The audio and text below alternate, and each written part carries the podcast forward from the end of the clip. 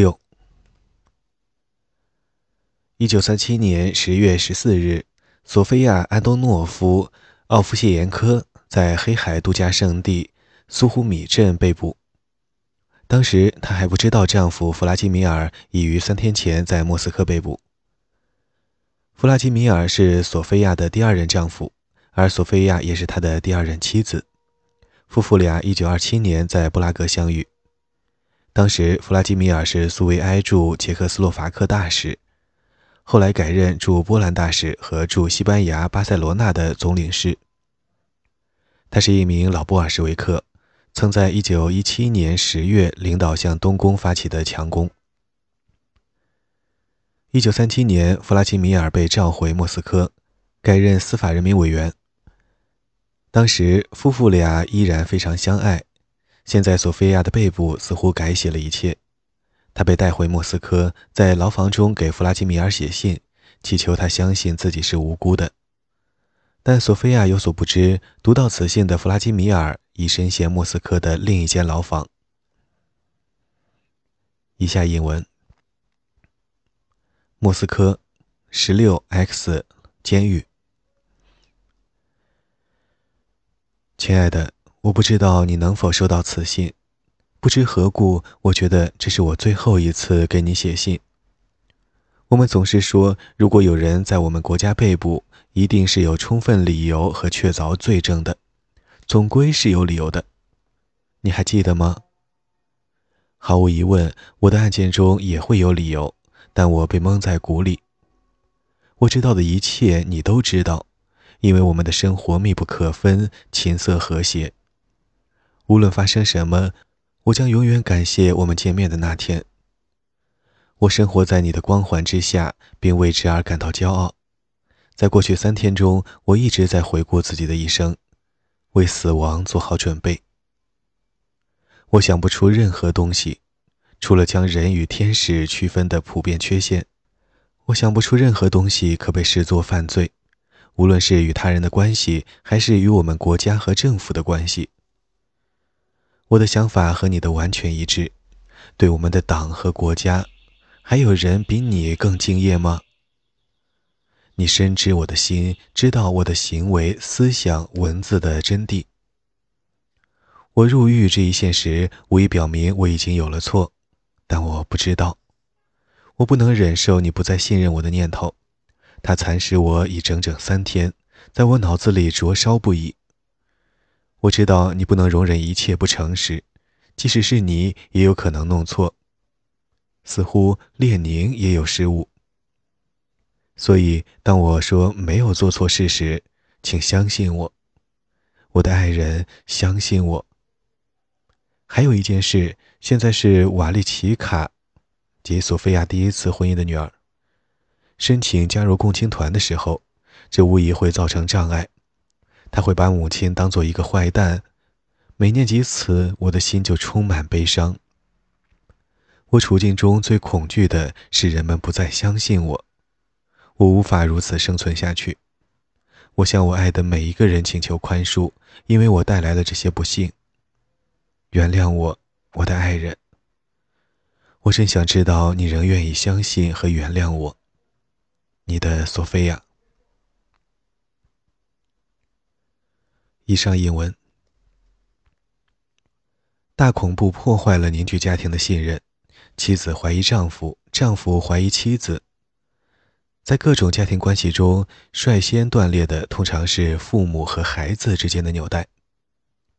20世纪30年代的孩子，从小学习帕夫里克·莫罗佐夫的英雄榜样，接受谆谆教诲，读信斯大林、苏维埃政府及苏维埃报刊上读到的每一个字，即使这些文章将自己的父母称作人民公敌。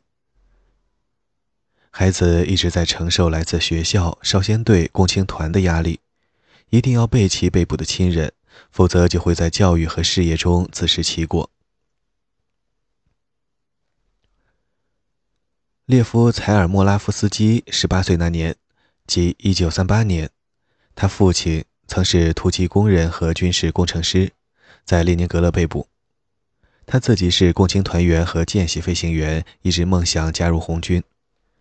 父亲被捕后，列夫没有经受审判就作为社会异己分子，被流放到哈萨克斯坦的齐姆肯特城。他在当地的工厂上班，母亲和2个姐姐住在500公里之外的卡扎林斯克地区。1938年9月，列夫写信给最高苏维埃主席团主席加里宁，背弃自己的父亲，同时呼吁废除儿子因父亲的罪行而受惩罚的原则。以下引文：关于我父亲的几句话。母亲告诉我，他作为反抗者被流放去了北方劳改营。我本人从不相信，因为我亲耳听到他曾告诉他的姐妹，他与白军在北方的浴血奋战。他还告诉我们自己以前的攻击。基洛夫遭到暗杀时，他哭了。这也许是很聪明的伪装。好几次，他倒是告诉过我曾去过华沙。我想，父亲应有机会为自己做出解释，但我不愿意承受他所铸成的耻辱。我想在红军服务，成为一名享有平等权利的苏维埃公民。我觉得自己一直在苏维埃学校接受苏维埃精神的教育，配得上这一称号。因此，我的思想显然完全不同于他的。但我必须携带异己分子的证件，这太令人心碎了。以上译文。父亲和叔叔都是哈尔科夫的工人，在1937年被捕时，安娜·克里夫科才18岁。她遭到哈尔科夫大学开除，又作为异己分子被共青团剔除。他到处寻找工作，以供养母亲、外祖母和上世婴儿的妹妹。他在养猪场工作了一段时间，不久遭到解雇，因为他们发现了他父亲的被捕。之后他就一直找不到其他就业机会。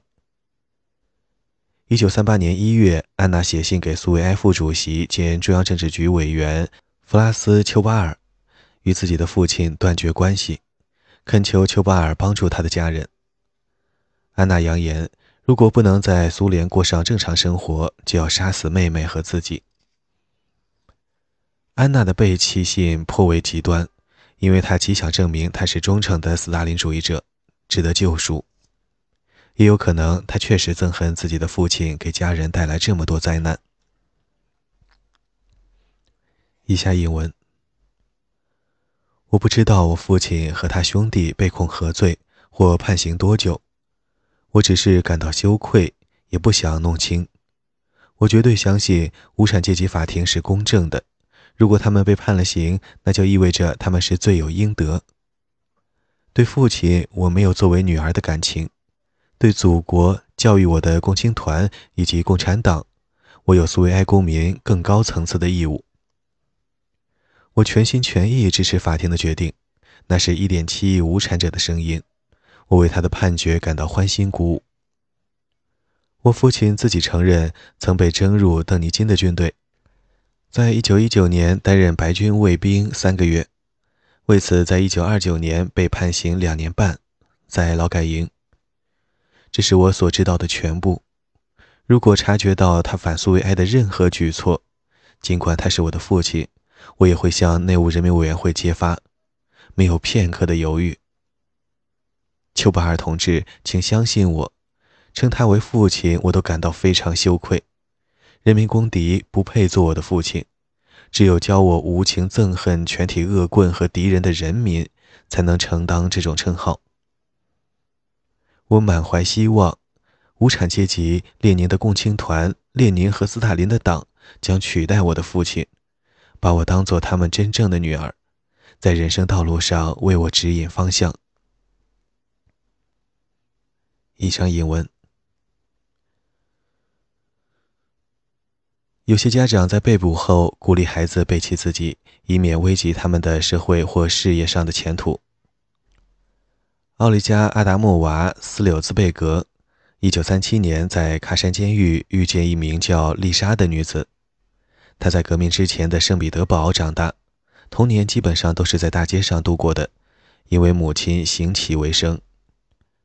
1917年之后，丽莎在工厂上班，入党，嫁给工厂管理委员会一名布尔什维克官员。他们的生活舒适，培养2个女儿成为模范少先队员。大的叫卓雅，小的叫列亚列亚。丽莎告诉奥利加，有时我们在工厂安排儿童之晨的活动。以下引文：我们的小妞妞卓雅身穿丝绸连衣裙，净系少先队红领巾，站起来引吭高歌。我丈夫对我说，在这个世界上没有比我们卓雅更棒的女孩了，她长大后将成为一名人民艺术家。我随即会想起自己童年时挨家挨户的乞讨日子。我热爱我们的苏维埃政府，愿为它献出我的生命。以上引文。丽莎的丈夫作为季诺维也夫的支持者被捕。丽莎说，如果我早知道他背叛了列宁，我会用自己的双手掐死他。不久，他自己也被捕。有一天，丽莎收到卓雅的来信，当时丽莎正好在给卓雅写信，那天恰好是囚犯获准写信的周六。以下引文：亲爱的妈妈，我现在15岁了，计划加入共青团。我想知道你是否有罪。我一直在想，你怎么可以背叛我们的苏维埃政权？毕竟我们过得很好，你和爸爸都是工人。我记得我们生活的不错，你为我们做丝绸连衣裙，卖糖果。你真的拿了他们的钱？假如你当初只让我们穿棉布裙，岂不更好？但也许你根本就是无辜的。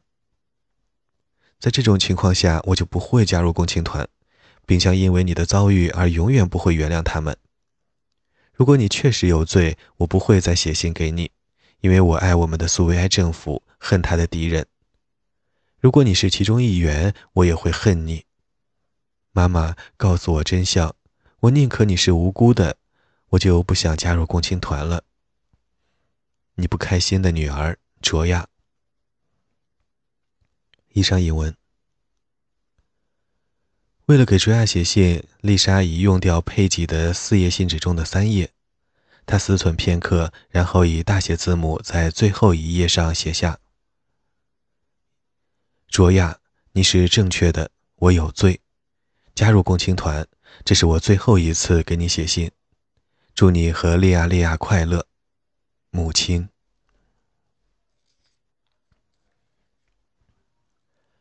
丽莎让奥利加看那些信，然后头撞桌子，哽咽着说，让他恨我好了，没有共青团他怎么活呀？异己分子，他会恨苏维埃政权的，还是让他恨我吧。奥利加回忆，自那以后，丽莎再不谈自己的女儿，也不再收到来信。就许多孩子而言，亲人的被捕引起种种疑问。他们作为苏维埃儿童所笃信的原则，突然与他们对自己亲人的了解发生了激烈的冲突。父亲作为托洛茨基分子被捕时，维拉托尔金娜都不知道相信什么好。父亲在比尔姆是著名的布尔什维克，母亲和外祖母都相信了他有罪。苏维埃报刊也在登载他的犯罪活动。无论走到哪里，维拉都会听到人们在嘀咕她这个人民公敌的女儿。维拉回忆，父亲成了奇耻大辱的根源。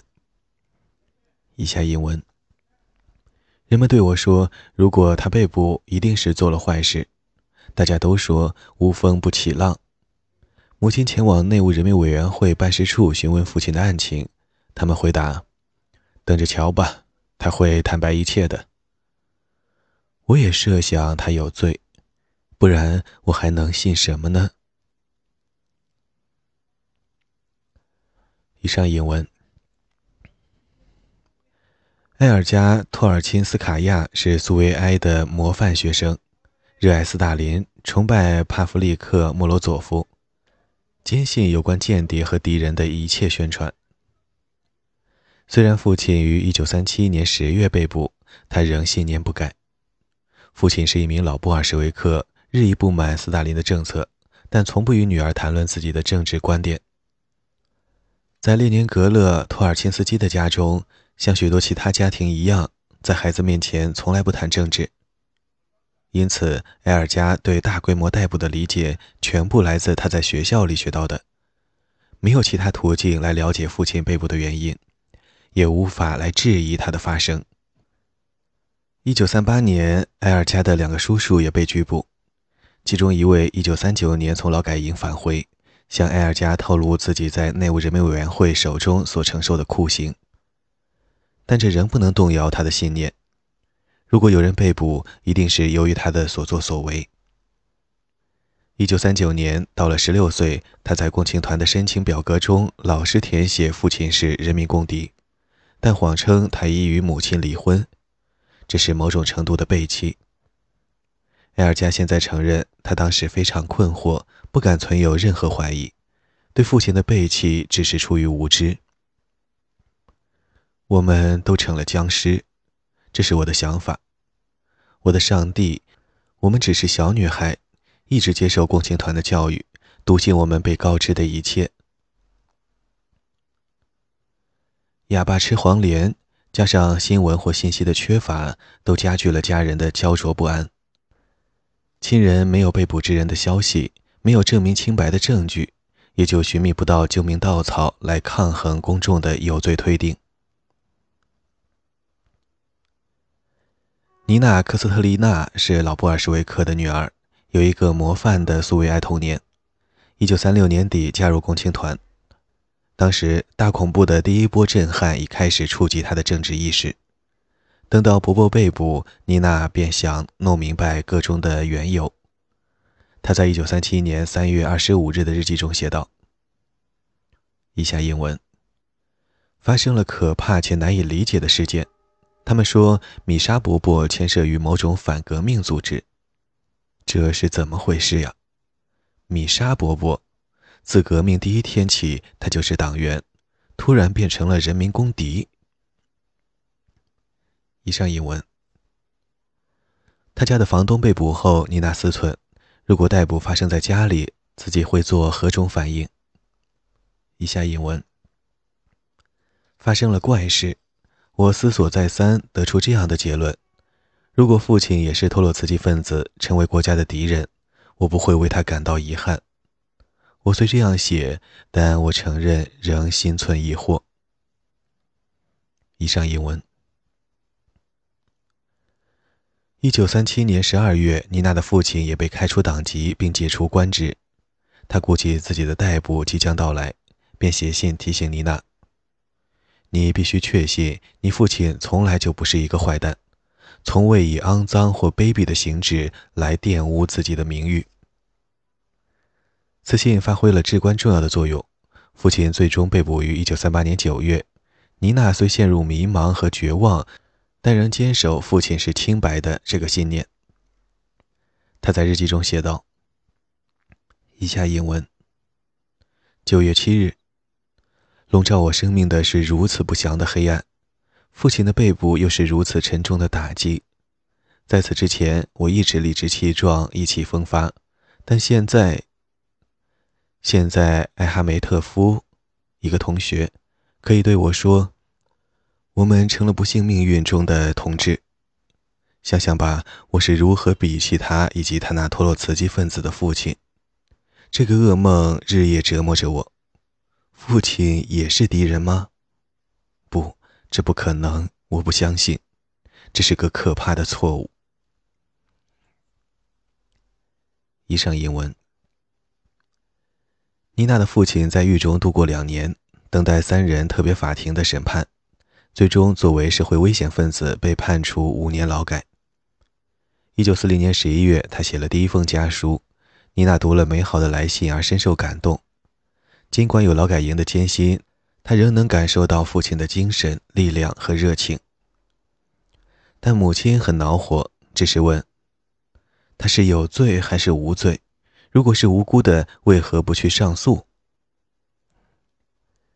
下一封来信有效地回答了母亲的疑问。妮娜的父亲写道：关于我的案情也无用多讲，根本都不能成立，只是一个肥皂泡，却吹得像一头大象。现在不是，过去不是，从来就不是的东西，叫我如何去反驳？在一个家里，父亲和丈夫的角色的突然消失，给家人带来了巨大压力。妻子背弃被捕的丈夫，不是因为他们认为自己的配偶可能是人民公敌，这种想法可能存在，而是因为这样做使生存下去比较容易，得以保护家人。许多丈夫为此而建议妻子背弃自己。人民公敌的妻子承受国家的压力，要公开背弃自己的丈夫，不愿照办的会面对严重后果。有些妇女作为人民公敌的妻子被送进劳改营，或带上孩子，或与孩子分离，其他的被赶出家园，遭到解雇，丧失口粮和公民权利。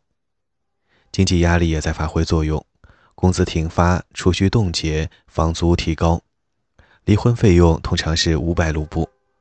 为了鼓励妇女背弃丈夫，与囚犯离婚的费用降至只需3个卢布，相当于食堂的1顿饭钱。顶住这些压力，站在丈夫一边，光凭一点勇气是不够的，还需要非凡的韧性。瓦西里·杜达列夫被捕于1937年，当时他与伊琳娜的婚姻已持续约15年。20世纪20年代早期，他们相遇于斯摩棱斯克，一起接受教师的训练。瓦西里是内战时期的布尔什维克，后成为奥廖尔城的资深党干部。1933年，他被调去罗斯托夫附近的亚速镇，靠近顿河入海处，担任当地的党主管。伊琳娜在针织厂工作，不热衷政治，但出于对瓦西里的爱而入党，变成了党的妻子。瓦西里被捕后，伊琳娜到处找他，不但是在监狱里找，还会去30公里之外的罗斯托夫和巴塔伊斯克的铁路站。每个星期日的晚上都有满载囚犯的火车驶向劳改营。以下英文。我会走在火车道的轨道上，希望找到丈夫，让他带点生活用品上路。我看到很多列火车，结满冰霜的货车都已钉牢，甚至顶部的窗口也全以金属条封死，只留下小小的缝隙。从货车厢的内部，我能听到低沉的嗡嗡声。我一边沿着火车走，一边喊叫：“有杜达列夫吗？”嗡嗡声消失了，有时会有答复：“没有。”后来有一天，有个声音回答：“杜达列夫吗？”“有的。”这是一名火车警卫。我拿出准备好的干净衣服，装入一个小包，交给警卫。他让我写一张纸条，说是公事公办。我很高兴，瓦里西现在知道了我在找他，想他。我一直很害怕，如果没有消息，他会以为我已将他背弃。我在纸条上列出交给警卫的东西，并签署：“我很好，吻你。”几分钟后，警卫把包和纸条还我，纸条的背面已写上瓦西里的笔记：“都已收到，谢谢。”以上引文。伊琳娜从不怀疑丈夫的清白，内务人民委员会多次传唤她，向她提供犯罪活动的证据，要她检举揭发，否则就要予以拘捕，但她每次都表示拒绝。伊琳娜还记得一次工厂的党员会议，她被要求揭露丈夫的反国家罪行。在类似的情况下，大多数妻子只会声称自己从不知悉丈夫的罪行，但伊琳娜却勇敢地否认丈夫犯了罪。以下引文。我独自坐在会议桌的一端，其他人坐在另一端，即在党干部的周围，没人跟我说话。一位书记通报说，杜达列夫作为人民公敌已经被捕，现在要决定我的命运。党员逐一发言，除了口号，他们没什么好说的。在我的问题上也没说什么，只指责我欺骗党。他们要我坦白丈夫的罪行，并解释为何要隐瞒，但没人朝我看。我试图保持冷静，字斟句酌，只做简洁的回答。我说，与丈夫住在一起已超过15年，只知道他是一名优秀的共产党员。我入党就是由于他的影响，我从不相信他参与了任何坏事。这引起了很多人的轻声低语。有人喊道：“但他已经被捕。”仿佛这就是有罪的证据。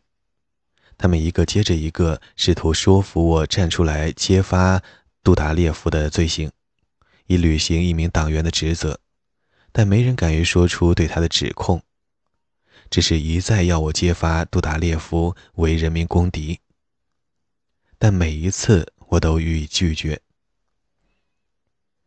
以上引文。伊琳娜被开除党籍，失去工厂管理委员会的职位，转到会计部门，从事收入微薄的工作。几天后，镇苏维埃向她的公寓征收大笔税款，所给的解释是，她和丈夫几年来使用了额外的生存空间，这是欠下的差额。1938年7月，伊琳娜因未能检举丈夫的敌对活动而被捕。同年12月，她被释放，得以返回斯莫棱斯克。杜达列夫于1937年被枪决。补充注释：伊琳娜从未得知她的死讯，她继续寻找，向苏维埃当局写了上百封信，直到自己1974年去世。1956年之后，伊琳娜受邀重新入党，但她拒绝了。